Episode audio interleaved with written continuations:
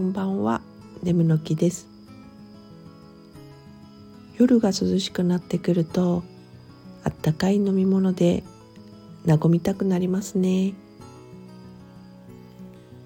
そうなってくると気になるのはお茶ですが最近気になってるのは工芸茶です。お湯を注げば器の中で花が開く。中国茶の一種ですね。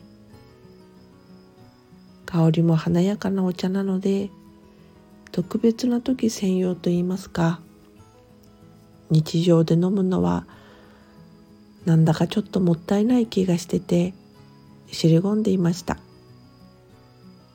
でも調べると思った以上に種類があって意外と手頃な感じ。まあ正直品質はお値段に左右されそうですけどね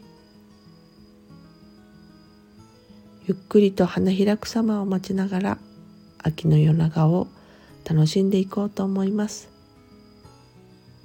それではまた。